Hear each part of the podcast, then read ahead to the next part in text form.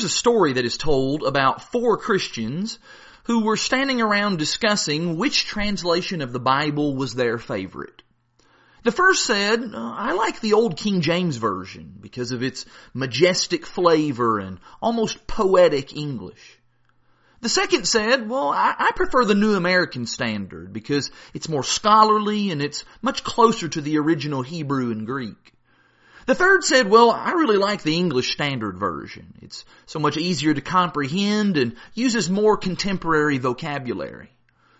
The fourth Christian was silent for a moment and then said, you know, I like my grandmother's translation the best.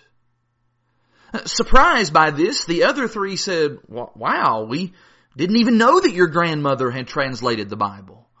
Yep, he replied. She translated it into her life, and it was the most convincing and understandable translation I've ever seen. I like that story. I like it because even though finding a reliable and readable translation of the Bible is important, this Christian remembered that the most important matter should be learning God's Word and then living it. There was a scribe in the Old Testament who made that the top priority of his life. His name was Ezra. And in chapter 7 and verse 10 of the book that bears his name, the Bible says that Ezra had set his heart to study the law of the Lord and to practice it and to teach his statutes and ordinances in Israel. I think it's safe to say that Ezra's translation of the Bible, if you will, was the very most effective because he lived what he read and he practiced what he preached. What about you? Have you devoted yourself to the scriptures the way that Ezra did?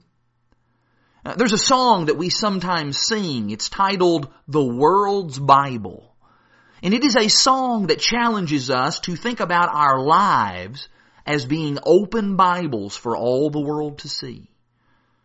And so what version of the scriptures are others seeing in your life? Are they seeing the pure word of God being lived out daily, which causes them to want to know more? Or are they seeing a version of the scriptures that is full of hypocrisy and inconsistency, causing them to be repelled from ever wanting to know more of God's Word?